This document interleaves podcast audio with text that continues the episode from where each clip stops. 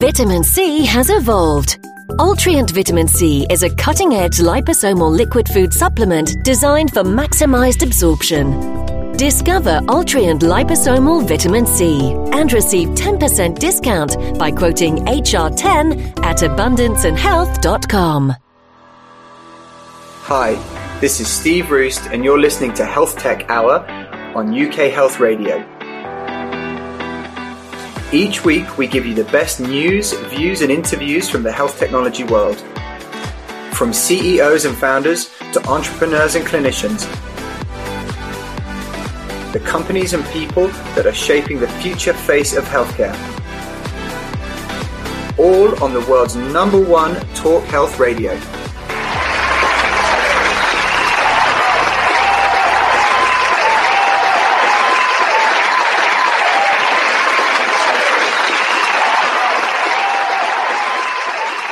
Hello and welcome to Health Tech Hour on UK Health Radio. My name is Steve Roost, and each week we bring you the best news, views, and interviews with the leaders, clinicians, and CEOs who are driving the health tech revolution in the UK and beyond. I'm a CEO and founder of a health tech company myself, and I'm passionate about the people and companies who are changing the world. Before I introduce today's guests, as always, I'd like to remind everyone to follow us on the social, which is at Health Tech Hour, and also follow UK Health Radio, which is at UK Health Radio, just to stay on top of all of the great content coming up on the station. So today is another show where we have two guests on, and based on our pre-production meeting, I think it's going to go very well because both of them seem to have quite a lot that they want to say. So that's good. It's always a good start.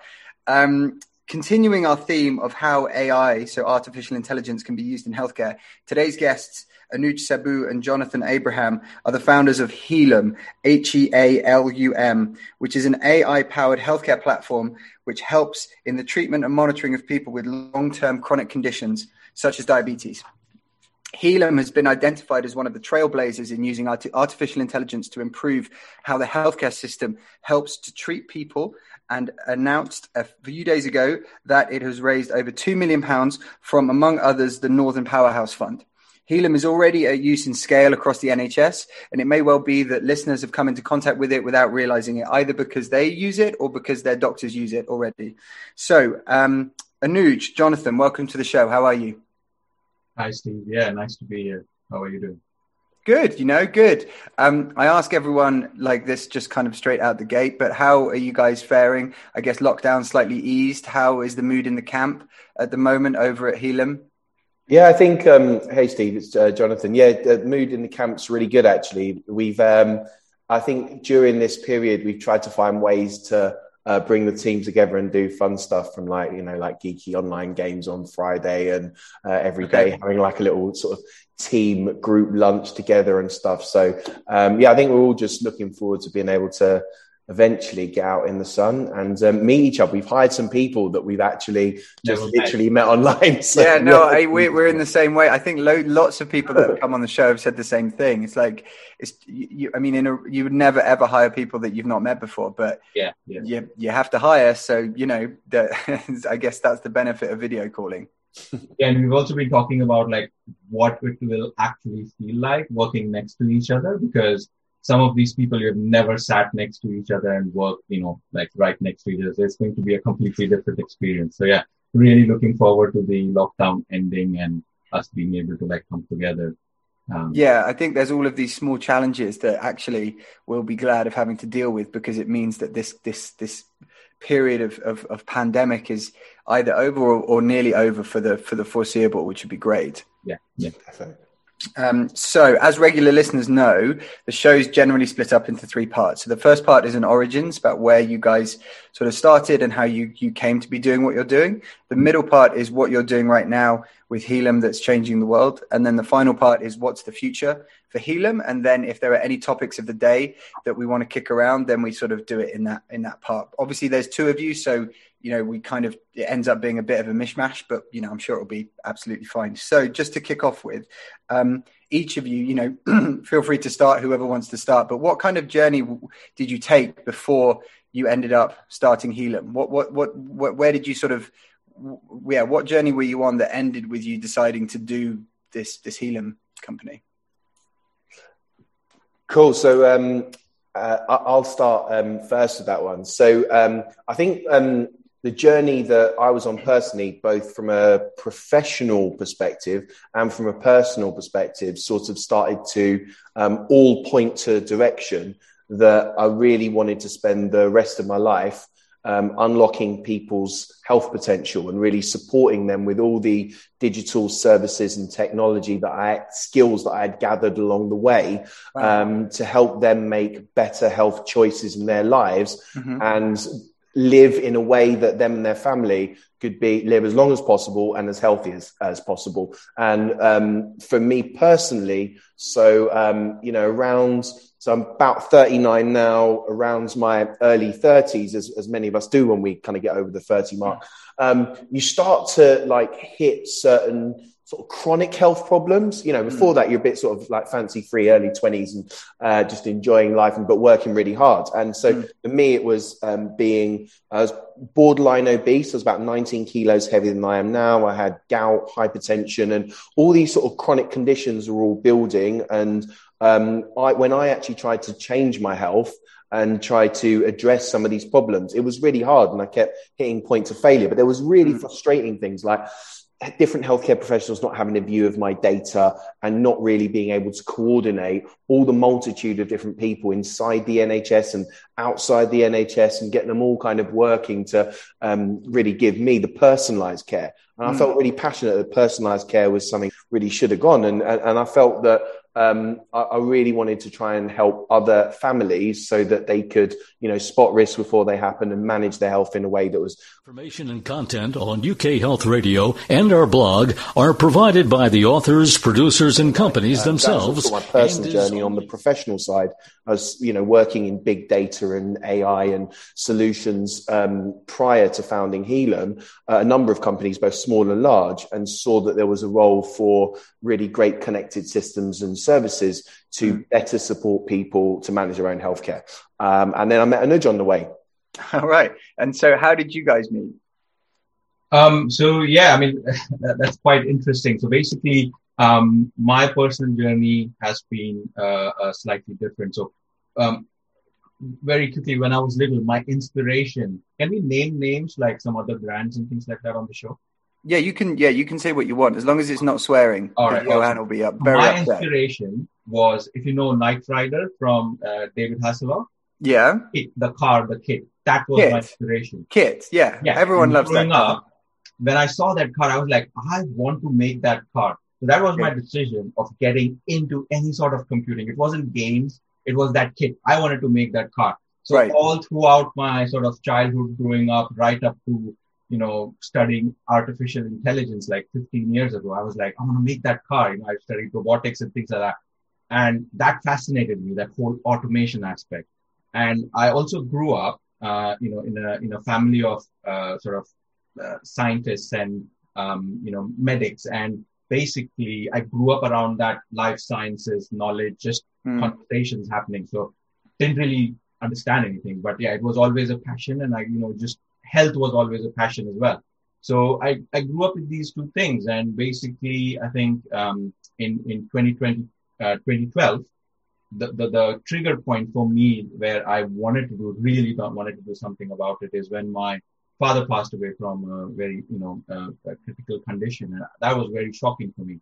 Um, and, and at that point, I was like, okay, you know, he was such a healthy person, but something like that happened to him. So you know, really need to do something about it. And I personally started, you know, uh, tracking my blood results like over a mm. period of seven, eight years and like looking at test reports, doing blood reports, looking at data and doing something about it just personally.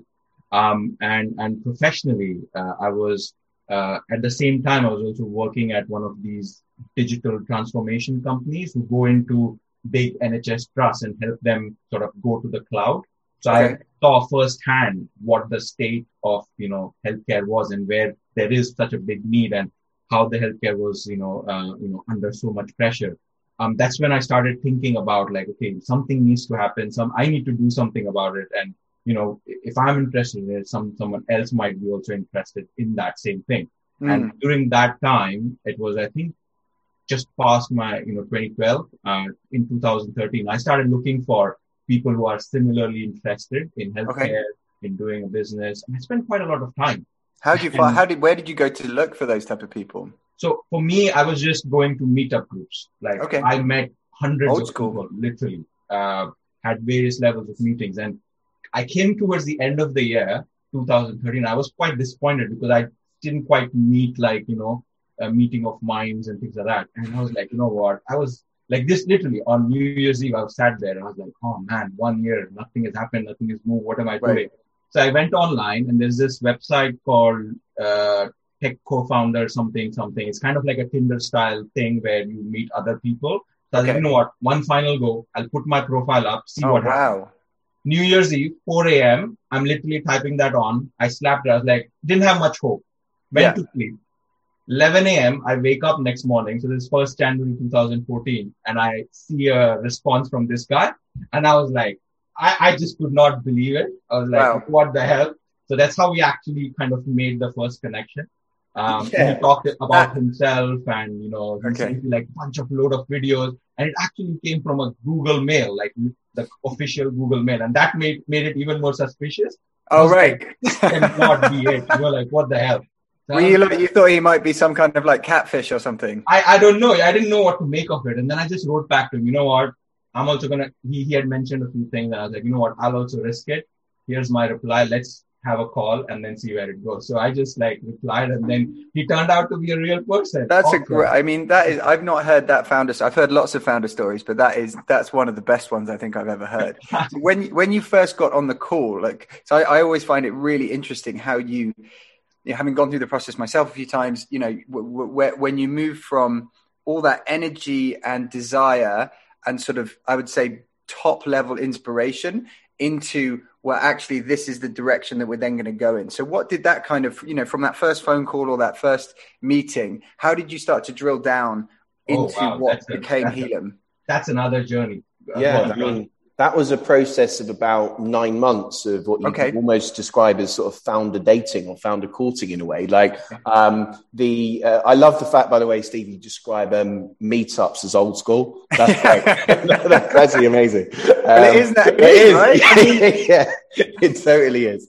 Um, so for me myself, I was also, you know, um, I worked at, at, Google at the time, and I um, would go around there and talk to all the various different, you know, engineers and they were quite happy doing what they were doing. Even some of the ones right. working on really exciting um, technology didn't really have the appetite to leave the confines of Shangri La and uh, uh, enter into the, you know. Yeah, exactly. No, no one wants to give up the free ice cream bar or whatever exactly, Exactly, And sort of for me, in a sort of um, bleary-eyed morning on New Year's Eve, uh, New Year's Day, I, you know, responded to this. But uh, uh, Anuj and I then met up like several times, and it was really just um, uh, discussing what our overall purpose and values were. A lot of it was, um, you know, really going to the heart of like, why did we want to um, set up a health technology company? What is it we wanted to do? What the problems we wanted to solve?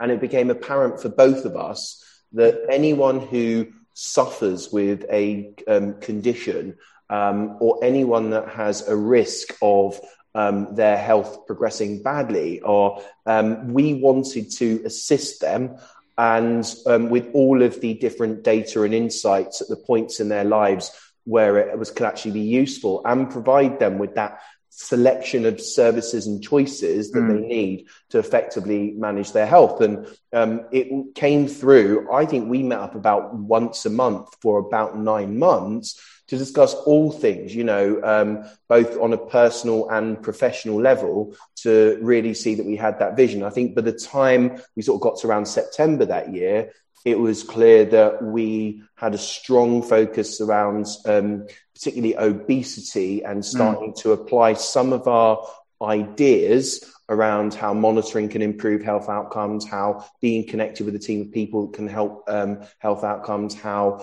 using some of the things that we'd learned about behavior change in our past careers mm. could actually have an impact to their lives, how creating great mobile products could support people at different points in their journey. And it started to crystallize into, you know, a platform that could be used by um, healthcare professionals and people and do a better job of connecting them okay. at all those moments that matter. So, so it took I, a while. Yeah, so I I totally buy into that. I love I love the product. I love the service. I've been on the website and played around with it and things like that. I think it's and like you know obviously we're we're at PocDoc we're we're not in the same space, but we're familiar with some of the pathways that you're working on. You know, cardiovascular disease, diabetes. You know, yeah. we're at the risk assessment end of that, not necessarily the ongoing chronic care piece of it. But um, you know, I can completely see the, the value of, of what you guys are doing. But uh, what I'm interested in, particularly, is you know, it's easy to have lots of ideas, you know, but you specifically targeted the NHS from the beginning. I think. Yeah. Correct me if I'm wrong, but I think you did. Um, and having great ideas doesn't necessarily translate into getting anyone in the NHS to work with you. So, how did you validate what your ideas were that they would actually be accepted into the NHS? I know it's again, it will probably be a process, but you know, what, why out of interest, why did you not follow the pathway of, you know, launching a diabetes management coaching app of which there are lots of people that went that path? You know, you chose a much, much harder path, a much more sort of altruistic part, if you, if you like, but, but, you know, with the potential to affect a lot more people. But how, how did those kind of decisions get made? So I think I, I want to say one couple of things. So, you know, uh, Steve, so when we were going through that process of sort of founder coaching, right? One of the things, obviously we looked at, okay, what are the things that we both are passionate about? Where do we align? But we also looked at like, what are our collective gaps? Mm. What are the things that we don't know? And what are the things that we don't know we don't know? Right. that, that was, that was really important. And that's why it took us such a long time, uh, you know, time uh, to get there and kind of deliver the baby called Healum. Um, and when we actually started, I think uh, there were things that we knew. We were very confident of that. Okay, we are we are very good at doing these things, and we were aligned on what we actually wanted to do over the next twenty years. We didn't right. didn't think of like, oh, we actually have our plans that we made back in 2014 of where we wanted to aim. Uh, you know, what's our north star going to be? And for us both, I think it was always about how many you know people and how many people's lives we can actually impact, um, improve, you know, the quality of their lives or help bring efficiencies uh, for healthcare professionals and help, help them do more with so much very little time and resources that they have. So those are the things we were always aligned on. And then I think there were few things that we knew, oh man, you know, uh, uh, we don't know. Right. And, and, and that, that helped us form a plan for the first year and a half of all the people that we needed to go and speak to. So okay. um, we um, set up multiple um, long interviews with people working across primary care in the NHS, from GPs to practice nurses to healthcare assistants. We went and got a whole set of people with different long term conditions and spent the time listening to them. Both of us had been involved with, um, you know, best practice digital UX design, you know, AI right. first design, mobile first design. It all starts with basic first human principles of understanding the challenges and issues and problems that people have got in their lives. I went up to Rotherham and lived there for a couple of weeks because there was a medical weight management service in 2015 called the Rotherham Institute of Obesity and really worked with them to, um, you know, talk to their patients and um, understood what's going on in those people's lives and then talk to their team and understood all the opportunities that we could um, um, have and create within a software for that team to use and a mm-hmm. mobile app for those patients to use to just improve their outcomes, uh, give them more support, all of that. That yeah, and I think that that makes total sense. It's like the hard yards, right? You yes. know, it's like validating the previous ideas that you had and let's seeing if they survive first contact. Yeah, um, we see we did that for two years, right? And um, the the reason we did that for two years, like you know, there's an adage in technology that says, "Oh, you fail fast and break things." It's the opposite in healthcare. Yeah, it doesn't work slowly and care for people, right? And so that's what we took the time to do. Yeah, I completely agree. I mean, this, you know, yeah, I completely agree. I mean, the, the that kind of adage of being able to move fast and break things and it's all good doesn't really apply in health tech because you're dealing with people's lives, people's health. You know, there's regulatory issues, there's there's moral issues. It's just not really the same. Um, yeah. So yes, with so when you were going through that process, what um, what were the things that kind of got sort of I guess um, debunked for you? You know, did you go in there with any preconceived thoughts about, okay, we think this is going to be the way that people might want it? And then you spoke to them and actually it turned out to be completely different to what you originally thought? Wow, that's that's that's a very interesting question. Um, I think some of the things that see one of the things that we actually learned along the way was the speed at which we would be able to move at, right? Recalibrating ourselves and our own. You know, it's kind of like when you when you are sort of getting on uh, something and you are preparing yourself. You're like, okay, you know what? I'm going to complete this in X amount of time. Yeah. So as human beings, everyone has that perception, and that was the one of the things we had to recalibrate ourselves. Like, okay, you know what? This is uh, a longer uh, marathon than than we think. Yeah, we thought it was. That was one big uh, recalibration. Uh, I think quite a lot of things uh, in terms of just healthcare itself, where you know realizing that um, some of the things that we think in terms of models, uh, you know, just care models, what we had read, um, there, there is varied uh, you know belief out there in even in healthcare professionals that some some things work and some things don't work. So that was another learning that we had while speaking to individuals. And the biggest one I would say what would be from the patient's perspective and the the way patients and healthcare providers, because we are the one who are dealing with two different stakeholders. So we deal yeah. with health professionals who use our product and patients as well.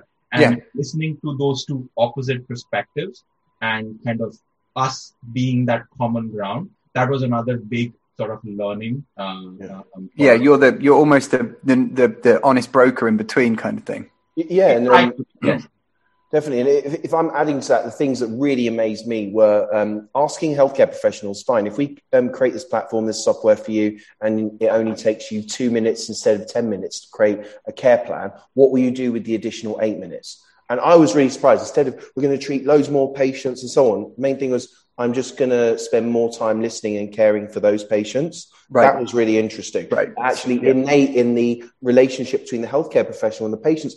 Why have you know doctors and nurses done all this hard work to get into a position where they can care for people? It's to care for people. They'd yeah. spend more time giving quality care. The second thing was around the um, sort of when we've looked at what their trust in using any solution that could, um, you know, communicate with people outside the clinical environment, whether okay. there's a role for automation or not. Actually, um, we had to also recalibrate our thinking around how do we actually redesign the basic principles of who mm-hmm. healthcare professionals trust and try and design a system where we've got a lot of them collaborating together because the thing they said they trust, trust most was other healthcare professionals yep. as opposed to randomly written rules and regulations uh, and building them into any automated solution. It was that network of peers and what patients actually um, are saying to them. So yeah. that was the kind of biggest learning, I think, that set us up in good stead to sort of redesign our pathways around trust, transparency, mm. um, and, and to focus on really how do you accentuate, if you're saving them time, how do you give them amazing tools to spend additional um, effort caring for patients. That makes sense. And when we had um, we did a show a few weeks back with Dr. Sarah Jarvis and um, Dr. Ahmed Sherabani. So Ahmed um, is the founder of Locum's Nest, which is like a digital staffing solution, and um, Dr. Sarah Jarvis is clinical director at Patient.info.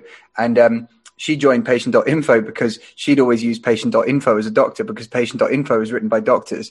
And so it's the most popular health um, information website in the UK. It's uh, kind of surpassed the NHS website. And Ahmed on the, on the, on the call was on, on the, on the show was like, Oh my goodness. I didn't, re-, you know, he's like, I'm a huge fan of patient.info. That got through me, my, that got me through my junior doctor you know junior doctoring sort of thing. So it's sort of I, I, I, buy into that bit where you know doctors and, and nurses healthcare professionals get the most value from speaking to other people like themselves. Yeah yeah. And, and I, I, I want to add one more thing right? What what surprised me and i think both of us was you know usually there is this notion that okay tech you know the the amount of reception that we got from clinicians and the interest that they had in like just the technology and what we were trying to do and basically the all the amount of help and support we have got. I mean, it's incredible. Right. Goodwill. Back, it's like wow, how we you know how we have come through without these this support from you know clinicians and even patients.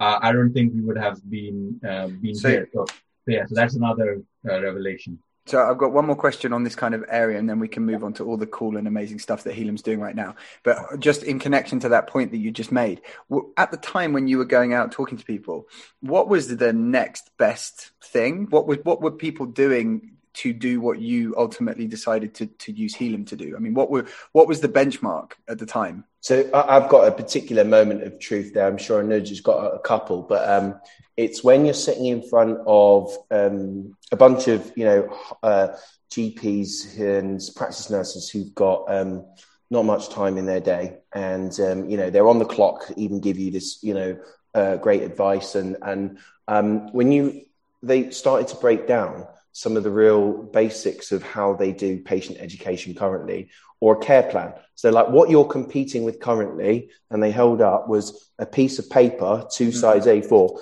Here's a care plan currently. We write it out, we scribble the notes, we give it to patients, they go off.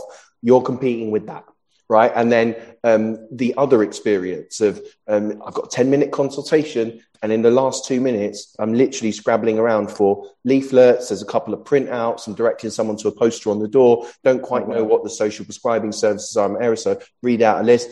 And they're like, you're competing with that, right? So there are lots of other amazing um, companies, many of whom you've had on your show, who are doing all sorts of platform. You've got platforms for uh, structured education, for social prescribing, for creating integrated plans of care and support, for decision making across the pathway. What and all of them do amazing work in, in, in their own respective ways. But we always, when we're thinking about right, what are we trying to do in terms of making clinicians' lives easier, we come draw back to those examples. And for patients, yeah. it's then um, when what was really shocking is just looking at how many of them would not remember what they would actually be told in the appointment. Right. And what you're competing with there is either their own notes or all the things they then Google after the appointment, right? Right. So we're like, how can right. we organize that in a way? Well, and and also, can... if it's written down on a piece of paper, it's completely non-trackable.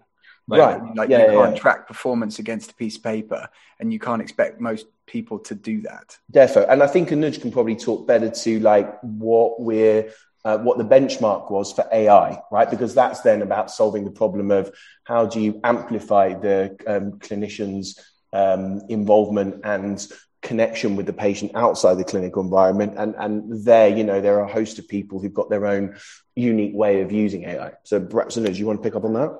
Yes, I think just to uh, tie, you know, tie that up, I think, yeah, I mean, Steve, what we were competing, or uh, it was a realization on us was we were competing with such level of simplicity and that was very humbling for us. It's like, yes, if we can't design something so simple, then there's no point. We right. are just, you know, another thing in the system that people yeah. have to use. And we didn't want to be that, right? And on the patient side, some of the things that they actually wanted was, okay, I am outside. I've had this consultation. I've spent, you know, in a year, I get to spend in, in terms of chronic conditions. In a year, I get to spend like two, three hours in total aggregated with uh, a healthcare professional, but I'm like right. 8,000 hours. I'm outside, out there, living my life, making my own decision. So I want to know what I can do, what I can't do, what's right for me, what's not right for me. My life is always changing. So that was another, you know, thing that we realized that. Yeah, because I think people, it, there's probably, well, I don't know if this is true, but I could imagine there was a tendency to obsess about the time spent with the clinician and yeah. not thinking about, well, actually, that's just a tiny fraction hugely important, but still a tiny fraction of, of like you said, what, what did you say, two hours with a clinician versus 10,000 hours a yeah, year or something? Four hours with the clinician over a year, and then about 8,000 plus sort of hours on their own dealing right. with the situation. So that was another thing. And then finally, what we were competing with is Dr. Google.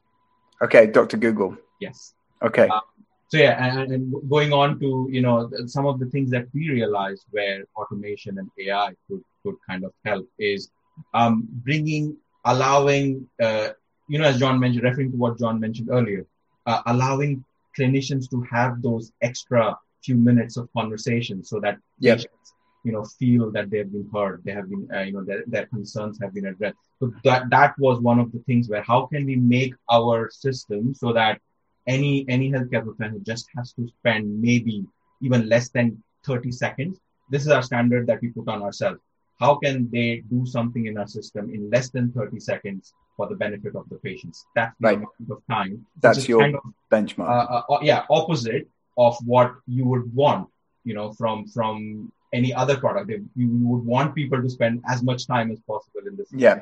But that's that's the benchmark we set for ourselves, and that was one thing from which the the whole aspect of like AI because every sort of level of simplicity, there is a lot of complexity that you know kind of encapsulates mm. um, that level of simplicity. That's where we actually started. Where um, how could we simplify that? How could we uh, you know make it so efficient and surface things that people, healthcare professionals, not only trusted, there was a level of explainability in how they have come upon whatever it is that they are seeing in the front of the screen. Um, right. And of course, it is you know ethical and things like that. So yeah, we will we, can go uh, deeper. Uh, yeah. So uh, what I want to do now is um, just switch it switch it on to what basically what Healum. How would you describe what Healum does? Because there's a healthcare professional focused element, there's a patient focused element, and then um, from from what you told me prior to the show and what I've done with my research, there's an extremely sophisticated AI, um, artificial intelligence that almost binds everything together, as well as a huge amount of extremely valuable content. So, on the face of it, there is a lot that Healum is doing. So, how would you describe what Healum does and how so, it does? Sure. For people with long-term conditions, um, Healum is a provides a digital service that enables them to make better decisions about their health at the moments that are important when managing their health.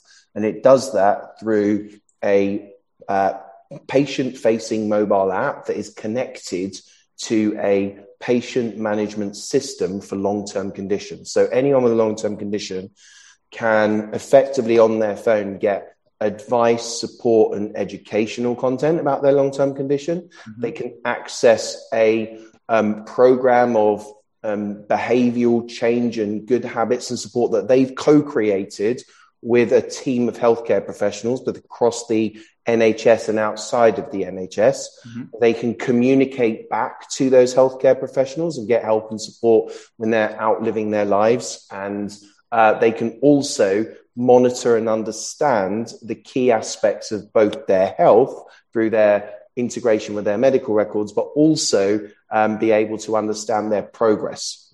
Um, the whole system is underpinned by some smart machine learning technology, which is that's for us the whole purpose of that was to do two things. Mm-hmm. Firstly, make the software that healthcare professionals use better. If we're trying to create a care plan for an individual patient and you're looking at uh, millions of articles, millions of videos, millions of goals and habits and medication and services, um, how do we make that as useful as possible on the screen? And for individuals, how do we make the sets of recommendations that are coming from health professionals and the other things that are surfaced in the app as relevant as useful as possible. But this all comes down to supporting people with long-term conditions to make the decisions to manage their health. So is um is it fair to say that if you have a long-term condition you and you you interact with your gp or some some other specialist clinician for that particular condition they w- one of the bedrocks of that is is the kind of creation or updating of a care plan which is you know how would you describe a care plan to anyone that doesn't know what a care plan is? So a care plan is something that um, an individual um, can create for themselves in partnerships with a healthcare professional.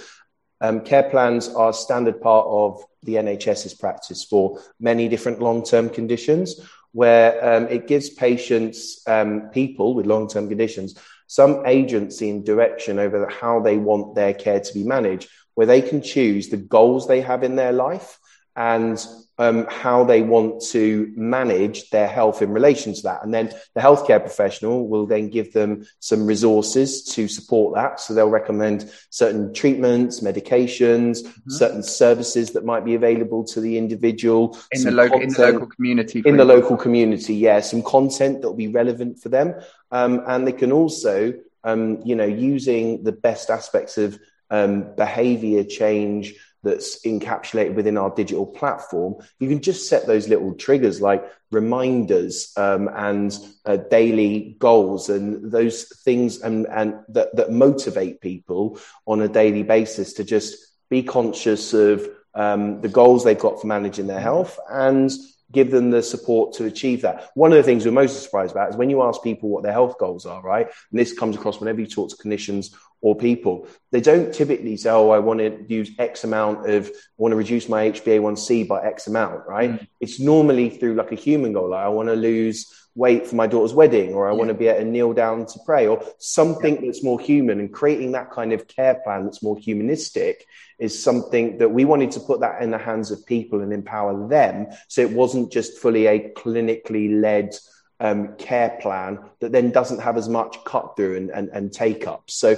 that's effectively the care plans received on the mobile app. It's created in the software. And, in, and as part of that, patients get a stream of educational content, um, some local services information, can set their goals and habits, track and monitor, and communicate back with those healthcare professionals. That's it in a nutshell. And it's all for free, isn't it? In the areas where it's available, yeah. it's free for the patient. 100%. We decided we weren't going to ever go down a model where we're like charging patients of the NHS to use the app. We didn't want to have a model of advertising or anything like that. Mm-hmm. Um, we've, you know, um, worked with NHS commissioning partners um, and some other um, healthcare companies that serve local authorities in the NHS to be able to, you know, they um, purchase this as part of their overall procurement for managing patients, and then patients get use those services for free. Mm-hmm. So, um, going back to what the situation was before Healum came around, you know, the, the creation of the care plan you said was very manual and was either written down on a piece of paper, handed over, or it was scrabbling around, grabbing leaflets, pointing to posters, and that. Whereas what your what, what Healum does is allows that digital co-creation at the time that's then almost like sent transmitted to that person's app that they can review on an ongoing basis. That's right, and you know it, it allows us to um, it changes the care plan and the nature of it in you know the following attributes. Firstly, the care plan becomes something that is digital, mm-hmm. so um, it's living and breathing. It's living and breathing. Um, right. Someone can update it on a regular basis, and when events happen in their lives, the um, care plan can be updated. Well, and, and also everyone generally speaking, well, most people, a lot of people always have their phone with them, you know, so it's instead of having to carry around a piece of paper to keep referring to what your care plan is, you, you kind of have it in your pocket the whole time. Definitely. It's always on and it's collaborative as well. It means that it's not just a conversation you might have with one nurse or healthcare assistant in year one, but it means that if, I don't know, there's a locum that day or someone else in the practice um, that that care plan can be, um, with the patient's consent, shared amongst multiple different healthcare professionals, so that it's also does the has the other attribute of being unifying, the unified view of the data, unified view of the action as well. Um, so that's how it, it significantly changes things. And how have you integrated AI or machine learning into the solution? Because I, I mean, just at the face of it, even if you didn't have the AI piece of it. I can see the value to the patient and the healthcare provider of that. But you've gone a step further and tried to integrate or have integrated this sort of underpinning layer of, of AI, machine learning. And so, how how has that integration happened? And really, why have you done that? So I'll talk about the why first, sure. and then uh, we'll, we'll, we'll talk about how we've done it. So why we have done uh, why we've looked at AI uh, is simply because uh, if I if I go back to my point of you know how can we make this uh, for the healthcare profession? How can we make this so that they can do it in less than 30 seconds? Right. Um, it is, uh, there is a lot of trust in what is being done or what is being surfaced for the healthcare professionals. Um, because as John was mentioning earlier, there are millions of, you know, information articles that can be presented and that can be applicable to yeah. each person uh, and their condition. Um, so I think that was that was uh, one of the uh, uh key things. The second thing was we were also looking at, okay, how best to, you know, uh, allow not only healthcare professionals, but also the, you know, uh, patients who are receiving it, how best to allow them to have access to this peer knowledge, you know, uh, healthcare professionals trust most their, yeah. their own peers. So yeah. how can we bring that into the fold? Basically, we in a, we in a sensible way yeah, we called it as scaling second opinions. Right. right. So how, how can we do that? So that was the, that was the second thing, and then the third and final thing was if uh, uh, healthcare professionals can benefit benefit from this scaled second opinions, why not uh, patients get that same advantage as well? So they are getting advantage of not only uh, one healthcare professional, what they have done and how they have collaborated on uh, a person's health, but also multiple other such uh, healthcare professionals. Those are the main reasons why we decided, okay, we're going to look at you know artificial intelligence. Okay. And uh, in terms of like integrating and what we how we went about doing it is basically um, uh, we, we, this is this is about you know multiple different sort of areas. So one is around there's so much content and information out there. How do Yeah. we cut through the noise, Filtering it. get that, and make it valuable? So that was one of the key areas where we had to do some integration. The second thing was what is the what is the common language going to be running through all of this AI? What is that source of truth? So there is something called as SNOMED codes, uh, which is what each patient's health record is kind of uh, uh, coded with. Mm. Um, and that was one source of truth that we thought we will hang our models on. Um, Okay. that second piece of thing, the second decision that we made. So SNOMED code basically runs through everything that our AI model does. There's that Okay. common language there. Um, and the third thing we looked at was, okay, how can we allow uh, healthcare professionals to get access to similar sort of interventions that have worked for similar kinds of people Right. uh, whom they are consulting with right now, right in Right. front of them. So that was the third piece of you know area that That, that could be a clinician anywhere that's been dealing with someone in a similar situation and it has absolutely, yeah. absolutely. So Wow. and even at that point, it's not just like, hey, here's what we are recommending, go and use it.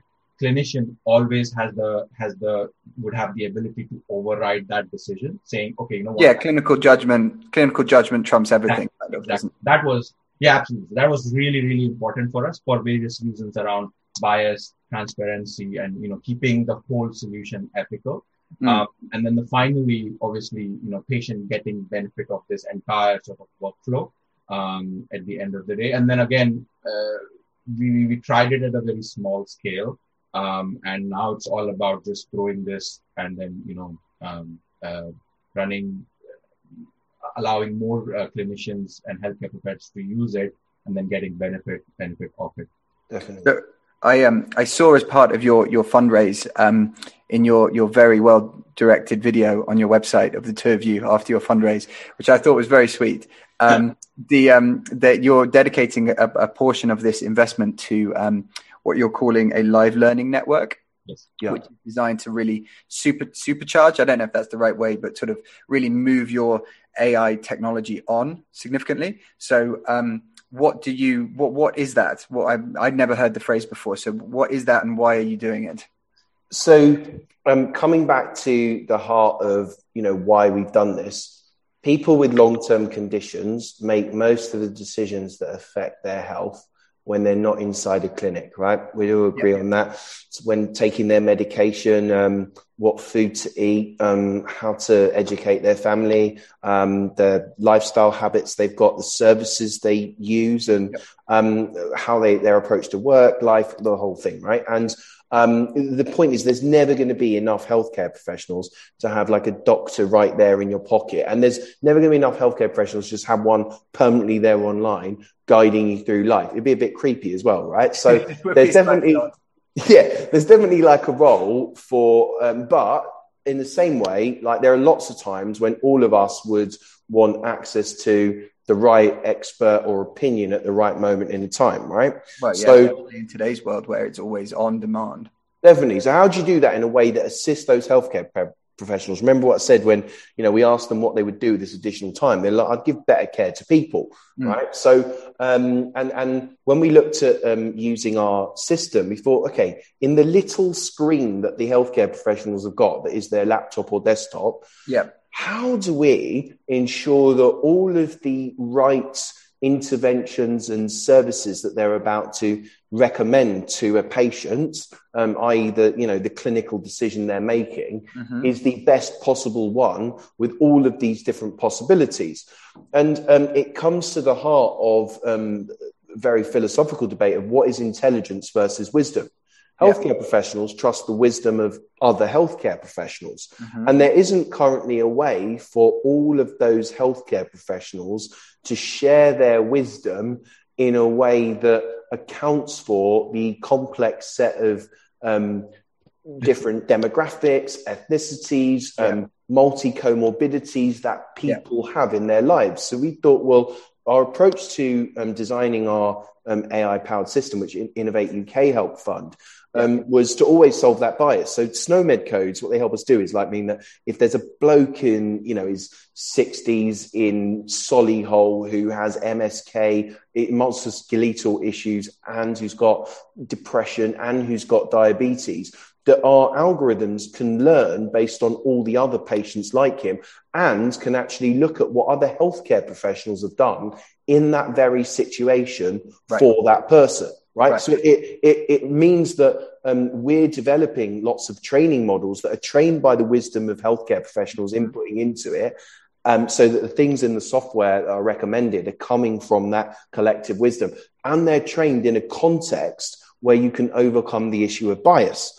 So um, for us, we were how like, um, how how does it overcome the issue of bias? Or what do you mean by when you say the issue when, of bias? When you the issue of bias, um, you know, as I've heard spoken about. Thank, thanks for the prompts. Is um, uh, in in AI is that a lot of um, machine learning algorithms are being trained by um, data sets which represent large general populations in the community. So, um, certain ethnic communities um, who've got specific health issues, specific socio-demographic characteristics, who've got where certain treatments respond better and approaches mm-hmm. than others, they don't get picked up in these models. Right. So you're in danger of the you know future of healthcare being trained on the most general characteristics, yeah. whereas health's not like that. So we wanted to create mm-hmm. a system where we could pick up the individualized, personalized aspects cool. of people's lives and train the models in that way, but using the trusted agents, the inputs of the healthcare professionals to do that. So our right. live learning network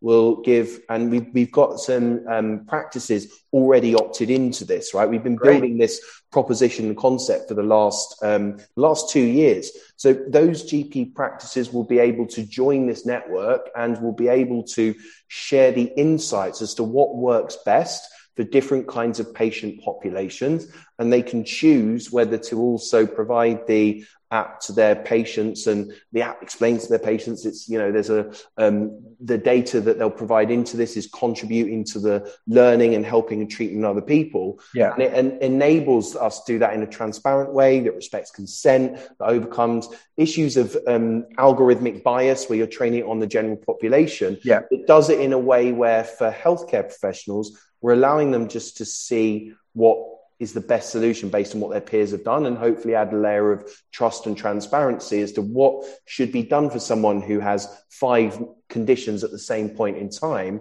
mm. and can give them that intelligence at the point of clinical care to better make a decision.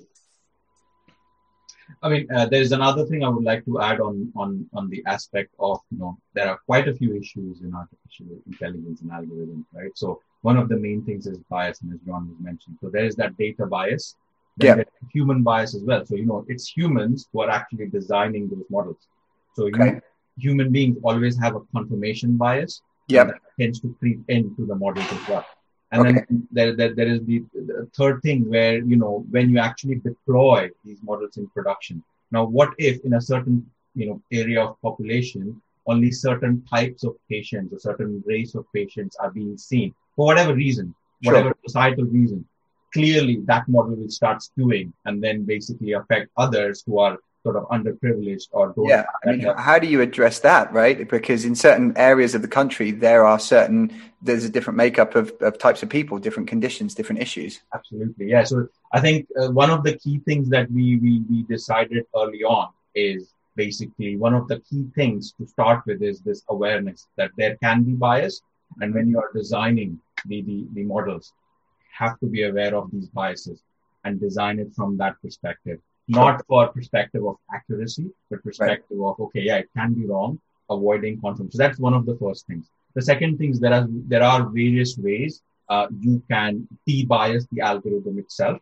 Now that may mean that you have lower accuracy, but it would also mean that the algorithm is not doing something which is not meant to do for the, um, the underprivileged uh, person. So that's the second thing. Third thing, which is the most important thing, is keeping the keeping the human being in the loop. So here, the human being is the healthcare professional.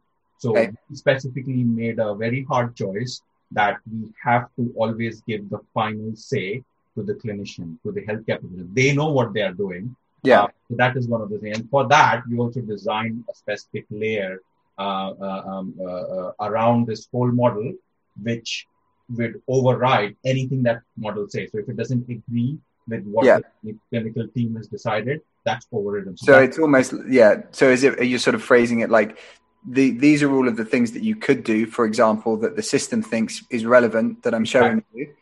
But uh, obviously, the you know the final decision is yours. Yeah, yeah, yeah, absolutely. Um, yeah, and then obviously uh, uh, uh, this then takes care of also patient um, safeguarding as well, so that they don't see something that they shouldn't be receiving, or no.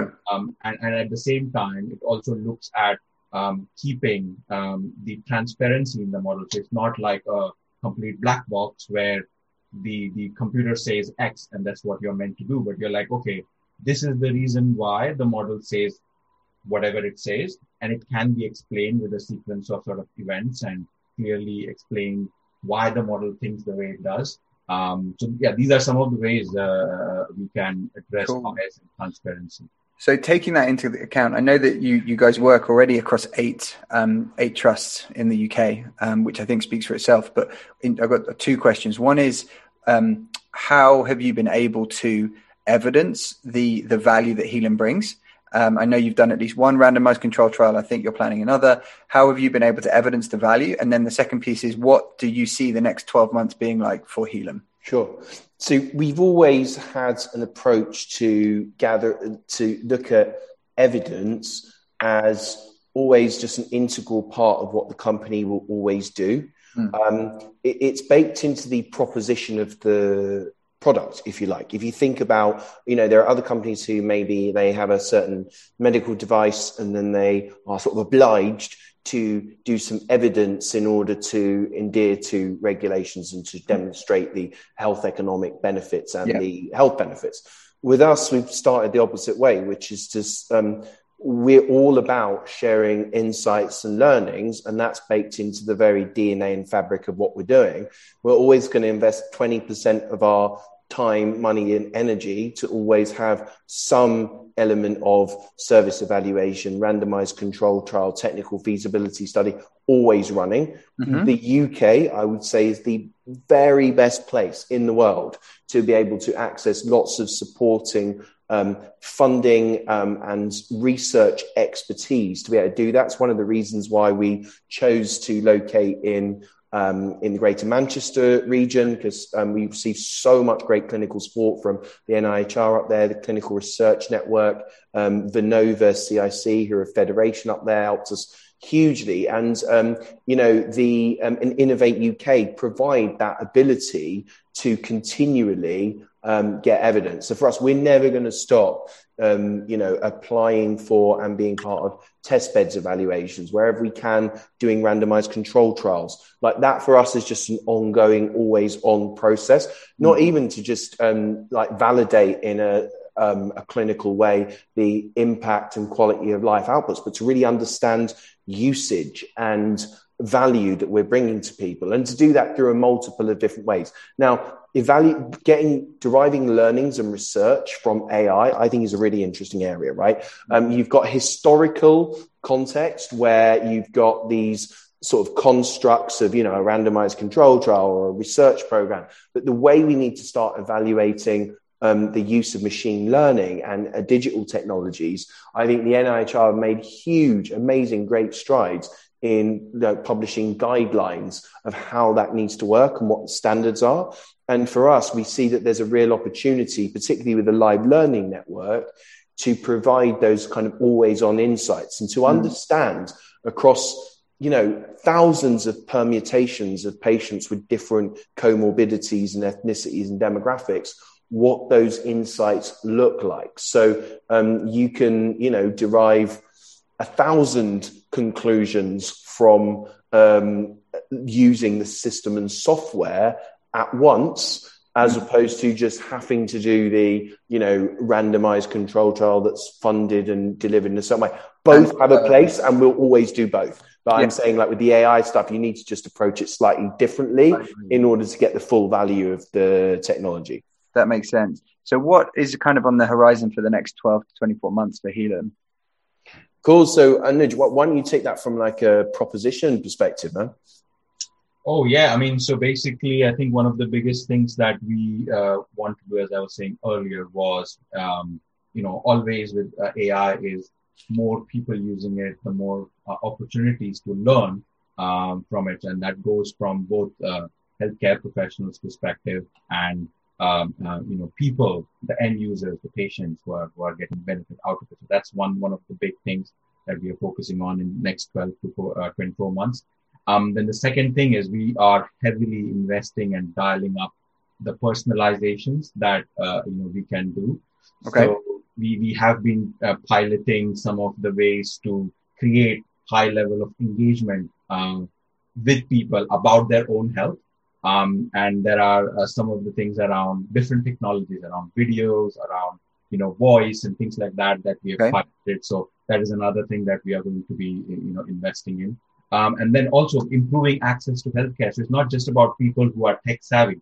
We've also looked at a solution where we can include personalized healthcare for people who are not tech savvy, okay. Are, you know, elderly and things like that. So that so equality of access is a really yeah. big thing at the moment, isn't it? Yeah, big time. And and I think that that theme of personalization and inclusivity um, that it's really hard to execute on that, and that's what we want to spend the next, you know, 12 to 24 months, building the roadmap. And, um, you know, we uh, are about to announce some really interesting developments around providing specific content and materials for different people of different languages and ethnic groups. So, okay. um, really interesting. I think that's going to be a big, big part of what we're doing. Yeah. Secondly, the main thing is with our product and proposition, it's really um, doubling down on people with long term conditions and just making the experience as good as possible in mm-hmm. all the different moments that they need health and support. That's really important. There's a whole bunch of um, interoperability, integration stuff that comes as standard and par for course in this space. We've done yeah. quite a lot of integration work already, and there's more to come. Mm-hmm. And then um, with the rollout of um, the live learning network that will start to get that kind of research and academic um, collaboration. Um, and that's going to be important. And then inevitably, there's going to be more customers um, across the NHS, um, private clinics that deal in specialized treatment of long-term conditions, mm-hmm. Um, and lots of which gives us more opportunity to listen, understand, listen to, and understand more patients and the needs of more healthcare professionals. So we just want to focus on engagement, usage, intelligence, and just make that our main focus. And hopefully then um, the ability to scale out to have more of an impact in more people's lives, that flows from that basically. Wow, great. Well, look, it sounds like you guys have got quite a 12 to 24 months ahead of you and you're doing incredible stuff. So I wish you guys all the best with Healum. Um, yeah, fantastic company. And I, yeah, just thanks for coming on the show. Um, thanks to everyone for listening. And yeah, I wish you guys all the best. Great. Thanks, man. You guys Thank too at, at Doc as well. Thanks. Thanks for having us on the show. Cheers. Oh.